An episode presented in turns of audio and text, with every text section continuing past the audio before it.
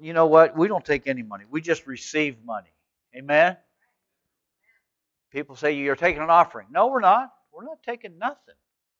We're just receiving what you want to give. Amen? And if you give, it shall be given you, pressed down, shaken together, and running over. I, I like that concept. God wants to do great things. God wants to do great things. Well, I try to come up with a little bit of humor once in a while. And uh, the key word in that is try. Little Johnny was five years old and was attending Bible school. The children in his class were trying to memorize the Lord's Prayer. And Johnny was having difficulties getting it all down. I mean, you know, that's being five, that's that's a lot of words to get all straight together. So one afternoon, as he was sitting in his bedroom on the floor playing with some of these toys, he thought these words started coming through, and he said, uh, our Father who art in heaven. He's doing pretty good. Our Father who art in heaven. How did you know my name? How did you know my name? And, and today we're going to look at the fact that God knows our name. And if we look at as discipleship defined, if you have your Bibles, turn with me to uh, to Isaiah chapter 40. If you have your phones, turn to Isaiah chapter 40. If you have your iPods, turn to Isaiah chapter 40. Click.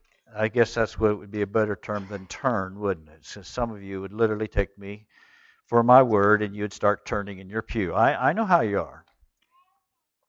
But you listen and you obey, and that's good. Praise the Lord. We need to have a special anointing service at the end of our time this morning. So we're going to believe God for divine healing for folks and anoint with oil. God is a good God. He loves us with a great compassion.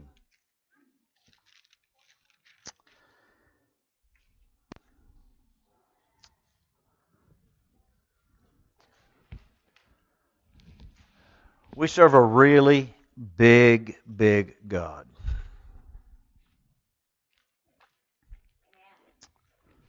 Chapter 40 says, Comfort, comfort my people, says your God. Speak tenderly to Jerusalem and proclaim to her that her hard service has been completed, that her sins have been paid for, that she has received from the Lord's hand double for all her sins.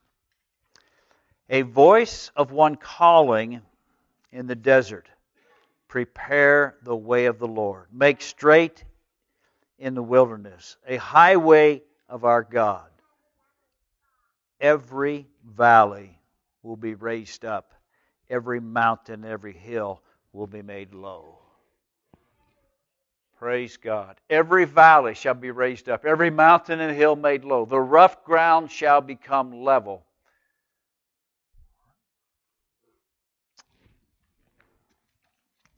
God is an awesome God. He will level the ground. Big God. We serve a really big God. If you love Jesus and you've asked Jesus come into your heart and you said, Lord Jesus, come into my heart, I want to live for you. And you've asked Jesus to forgive you of your sins, and you confess your sins to Him. And you say, Lord, these are the things I've done that's wrong. You know them already, but I'm going to confess them because I want to get them off of my heart and I want it, my heart to be connected to you. Jesus, I want you as my Lord and Savior. When you make that declaration that you want Jesus to forgive you of your sins, you want Jesus to live in your heart, what you're saying there is God is a big God. Because you see, if you have a big God, you'll have small problems.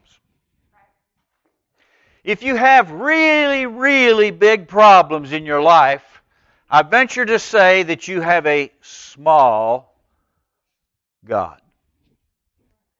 Because big problems are big problems because that's all you're seeing. You're not seeing the fact that there is a God in the universe that put the stars in space. If you haven't seen the moon, let me see if anyone's had a time. Has anyone seen the moon the last two nights? What have you seen? Tell me what you've seen. The crescent is on the bottom. What else? Venus, alongside of it. And if you looked at that moon, I'm hoping it's still there tonight. I don't know if it'll come up or not. But I'm hoping it's hope you get a chance to see it. It, it is a distinct, different style of moon. The crescent's on the bottom, but it's it's it's laid in layers of gray and white. It is, it is absolutely gorgeous. But this big God put that moon and all the stars in place. He created it all. And so, is your God a big God or a small God? Because your problems are so large you can't see God. God is in the midst of your problems. You see, this big God knows how to make every problem an opportunity. You see, it's not a problem, it's an opportunity. And some of you say, Pastor, I've got a lot of opportunities. The opportunity is, is am I going to allow these things to bother me to the point where I fail to come to church because my problems are too big? Are, are my problems so big that I fail to give God praise in spite of what I'm going through? How big is your God? Who is this God? Who is God? God is light. God is love. God is compassion. And on goes the list of descriptive words of who this God is. Every problem is an obstacle if you allow it to be. God wants to bring you to a relationship to Him. Every disciple must understand who God is. He knew you was going to be facing these problems. He knew what was going on in your life. He knows your thoughts. He knows where you're at.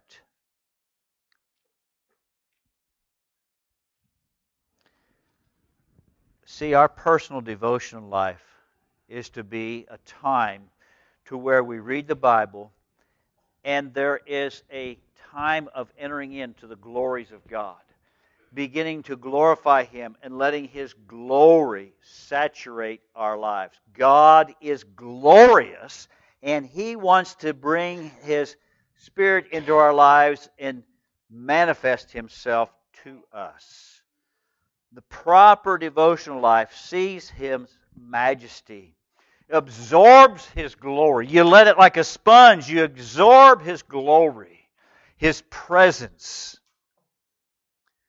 God has removed every obstacle. When you look at the land that He's talking about there, He says, He takes the valleys and raises them up. God takes the hills and lowers them. What is that? What is that saying? Does that mean there's going to be an earthquake and just everything's level? What is that saying? Does that mean that everything changed? No, that's what it's saying is, is that there is no obstacle to keep you from God. What we don't understand is, is God is seeking us out.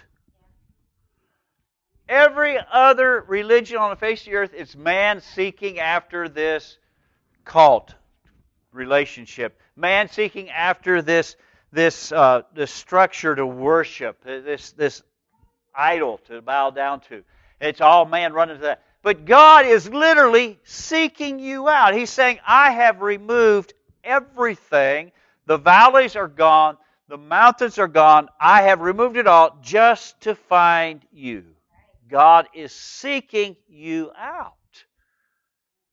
Now, why would God seek you out? Every valley shall be raised up, every mountain and hill made low. The rough ground shall become level, and the rugged places a plain. Hallelujah. God says, I, I, I, I'm doing that because I am coming after you. I am coming to you. Will you respond to me coming after you? The Lord invites us to a relationship. To know God. To know God. To literally know God is God's idea. He wants to know you, and He wants you to know Him. You say, Pastor, you know, how can that be? If you look in the book of Romans, it will say that we have absolutely no excuse because God said, I will come to you through nature. I will prove to you that I am God through nature. And if you look at that moon tonight, you got to realize that mankind just couldn't put that up there. That just didn't happen. God put that into being. God put that into being. And by the way, you're not a mistake. You're God's creation. Your parents may have messed up in life, but that doesn't mean you're a mess. You are sanctified, you're set apart. God knew you when you was being knitted together in your mother's womb. God knew you when you was being knitted together in your mother. How wonderful is our God? He knows us. You see, a lot of people think Christianity is man seeking God. It's not. Christianity is God seeking man. And in turn, we have a God of all comfort. A God of all comfort. Think about that for a moment. You say, Pastor, I, I, I, you know, I don't know what I'm going to go through in life. How do I know I can make it? I'm telling you, there's a God of all comfort. There might be some bumpy roads in your life, but God's word says that He's a God of all comfort. The Father of our Lord Jesus Christ, the Father of compassion and the God of all comfort. Second Corinthians chapter 1, verse 2. The God of compassion in the God of all comfort, who comforts us in all of our troubles. God knows you're going to have troubles. And He says, I'm going to comfort you in all the trouble. The God of compassion. He has a compassionate heart for you. He wants to bless you. He desires to do greater things in your life. And He is the God of all comfort. But you don't know, Pastor, what I'm going through. It doesn't matter what you're going through. It matters the fact that you have a God who is bigger than your problems. He wants to speak to your heart. He wants to speak to your heart. And what's he want to say to you? What's he want to say to you? He says, The grass withers and the flowers fall, but the word of our God stands forever. You can talk and you can say words and you can write a letter, and it's all going to be for a period of time. When you're gone, it's gone. But God's Word is forever, it never changes. So why not spend time reading the unchangeable Word of God? The Word of God that will always, always be there to help you make decisions. The Word of God who will always be there to, to lift your spirits when, when the things of this world knocks the wind out of your sail. Have you ever been in sports and you just get blasted to the point where you can't breathe? You're laying on the ground and you're hoping the breath comes soon. You get the wind knocked out of your sails. That's what I call it. And you just can't get your wind. It takes a little while. You just you just got to chill. And finally, it all comes back together. when life treats you rough, the Word of God, the Word of God stands. forever. 2,000 years, and we've proven the Word of God stands forever. Our nation is the oldest nation in the sense of democracy.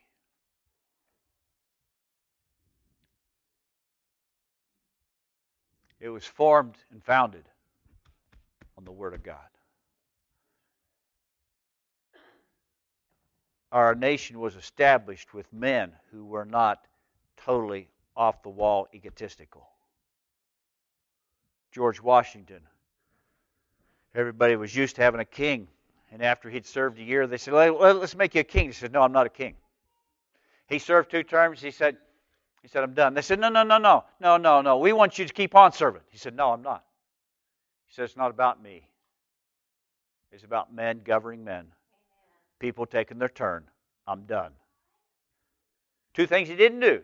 He wouldn't allow him to make him king, and wouldn't make him serve, serve another term. He set a pattern.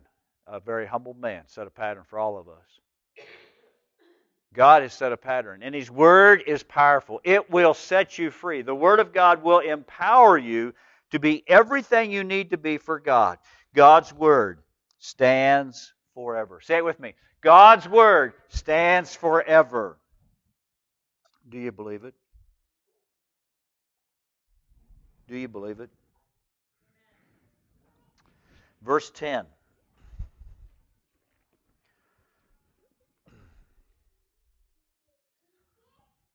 It's so, so, so powerful.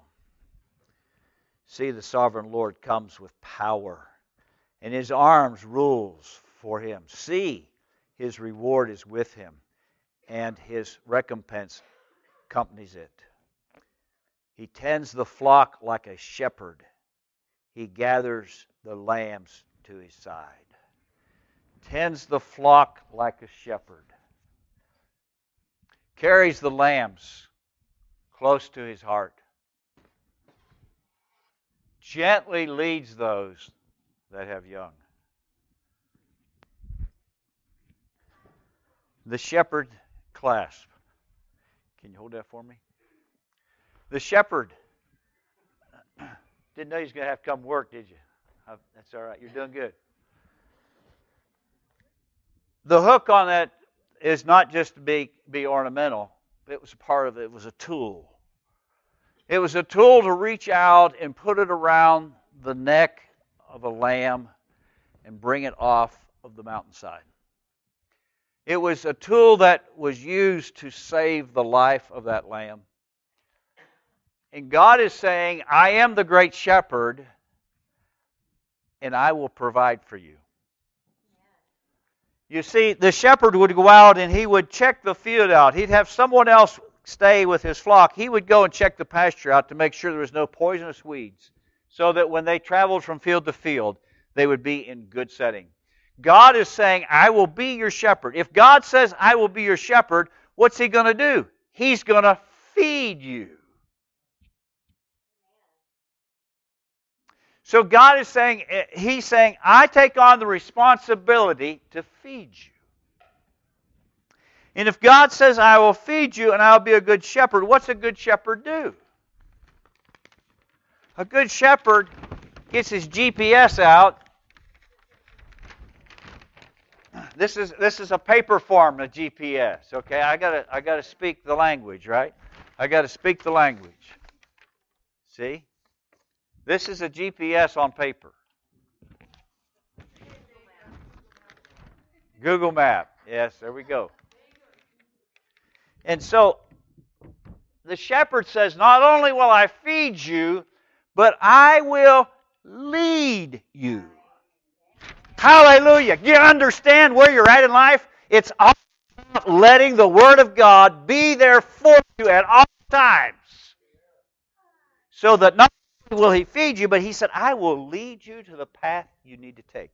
God, I don't understand why this person's in my life. God, I don't understand why this is working and that's working. God, I don't understand why, why this job has been this way. I don't trust Him. He is the Good Shepherd. He will take that staff and He will guide you and He will feed you. He will make a way for you. All of our burdens are going to Him. For see, God is our great burden carrier. Every morning, He said, is a new day, a new dawn has come, a new anointing has come for you that day. And He said, I am the great burden carrier. So, time and time again, people say, "Well, Pastor, you know, I, I had to I had to go to work to feed myself." Well, that's really good, but God gave you the ability to fill out the application to get the job. God gave you the friend sometimes that got you the job. You go to work, and God says, I'll show up and I'll give you the ability to do that job, and you will succeed in life, and I will take care of you. You say, "What is is is it really? Is He supposed to sustain us? I mean, is God is God our sustainer? Yes, He is. Because Matthew says, when you seek ye first the kingdom of God and His righteousness, the house, the car, the food, everything you need is going to be supplied as you trust God. Quit running after stuff and just run after Jesus and apply yourself to the Word of God and let the Word of God be applied to your life and know that the shepherd, God the great shepherd, He will bring His staff, He will put it in your life, He will give you the strength to own up to it, and He will be the provider of everything we need in life. It's simply trusting Him to know that He cares for us, He loves us, because the Word of God says He loves us. For God so loved the world. Who is this God? This God is the God who said, I love you so much. For God so loved the world that He gave His only begotten Son, that whosoever believes in Him should not perish, but have everlasting life. That's the shepherd. When you read the 23rd Psalm, it says, I shall not want. Why do you not want? If you don't have a need, there's not a want. If you don't have a want, there's not a need because God has supplied it. It is the simple thing of just seeking the face of God and allowing Him to be the God of the universe. He tends His flock, He looks out for His flock. He is a God that is fantastic God. Seek the kingdom of God in His righteousness. Our next point the question. And the question comes many times over, and it's just a question Who can fathom the Spirit of the Lord or instruct the Lord as his counselor? Who, who's given God counsel? Next verse. Who's given God? Whom did the Lord consult to enlighten him? And who taught him the right way? Who was it that taught him knowledge or showed him the path of understanding? Question after question. After, there's several verses of Scripture in this chapter that talks about God and what's the big question? Nobody. The answer is nobody counsels God. Nobody gives him advice. Well, we do, but it don't add up to a whole lot, does it? Our God is the God who knows all about us and still loves us. The next point about the nations. The nations. I, love this verse. It says, Surely the nations are like a drop in the bucket. Five gallon bucket. How much does a five gallon bucket weigh? Any, any takers? 40 pounds. Very good. Actual gallon of water is 8.3 ounces. So 5 eighths are 40. Just, just saying, I, I didn't use my phone for that. I, I, I think that was third grade. Third grade, still sticking with me. It's pretty good, huh? Yeah, pretty good. A bucket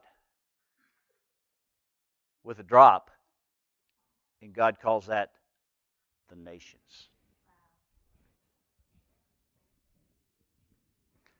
No political force, no government, can control your life. God calls the nations a drop in the bucket. Just know this as long as there's life on earth, there will be crimes, there will be scandals, there will be war, there will be national disasters. The bottom line is there's going to be something wrong all the time. And if it's not, our news media will figure out a way to make it.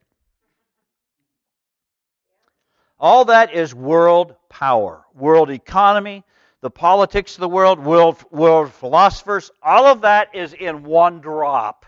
And God saying the nations is just a drop in a bucket. Who do we serve? We serve an awesome God who is bigger than any nation, bigger than any trouble we'll ever face. Next verse. Lebanon is not successful for altar fires, nor is animals enough for burnt offerings. Before him, all the nations are as nothing. They are regarded by him as worthless and less than nothing. What is minus zero? Double minus zero. I mean, what's worse? If you're broke, you're broke. That's rough.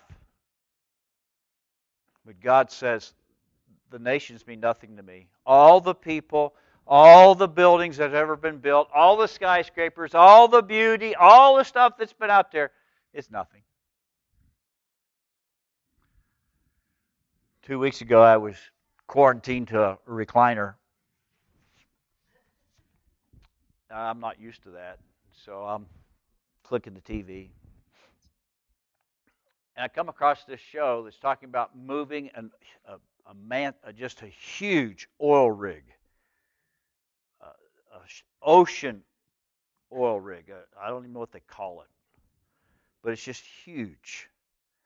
And they're, they're going to move it from that location, like 1,400 miles takes two months out on the ocean to bring this thing to South America. Well, south of America, out on our coast. The ship is three football fields long that carries this oil rig. It drops 40 feet in the water. The engine part is still above water, of course. The pilot is there. But the whole boat drops 40 feet under, slides underneath this, picks this massive thing up. They weld it onto the deck of the ship.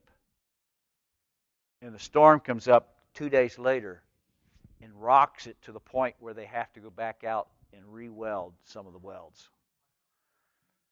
It was kind of like the storm came up and God was just saying, I'm bigger than your stuff. I'm bigger than your stuff. You know, if God was telling those boys that was moving that piece of equipment, I mean, it was massive. It took days to get that accomplished. God's bigger than your stuff. You say, Pastor, but you don't know what stuff I got. God does. I don't have to know what your stuff is. God knows what your stuff is. And I'm telling you, our God is a great God. He is a big, big God and He knows who you are. And He wants to bless you. From day one, what did He say? I want to bless you, and I want you to multiply, and I want you to take dominion of the earth. Believe me, we have taken dominion, and we continue to take. To send somebody to the moon and back, that's taking dominion. To find a cure for cancer, that's taking dominion. And they're saying now that within the next few years, they might have some major cure breakthroughs for cancer. God has blessed us as a nation and as a world. At the same time, I behoove you to pray for your nation. This year is a very, very needful year for you to be praying for our nation. And you need to pray right now through Monday for Israel. they're going back to the polls to vote again. It's extremely important that we pray for Israel. We have a big God. And when I say all that about praying for America and praying for Israel, God says, eh, it's just a drop in a bucket. Our God's a big God. Heavenly Father, I thank you that you are really big, that you care for us and that you love us and you help us in every situation. So, God, in this room today, none of us have large problems because we have a large God, and you give us the ability to see how big you are.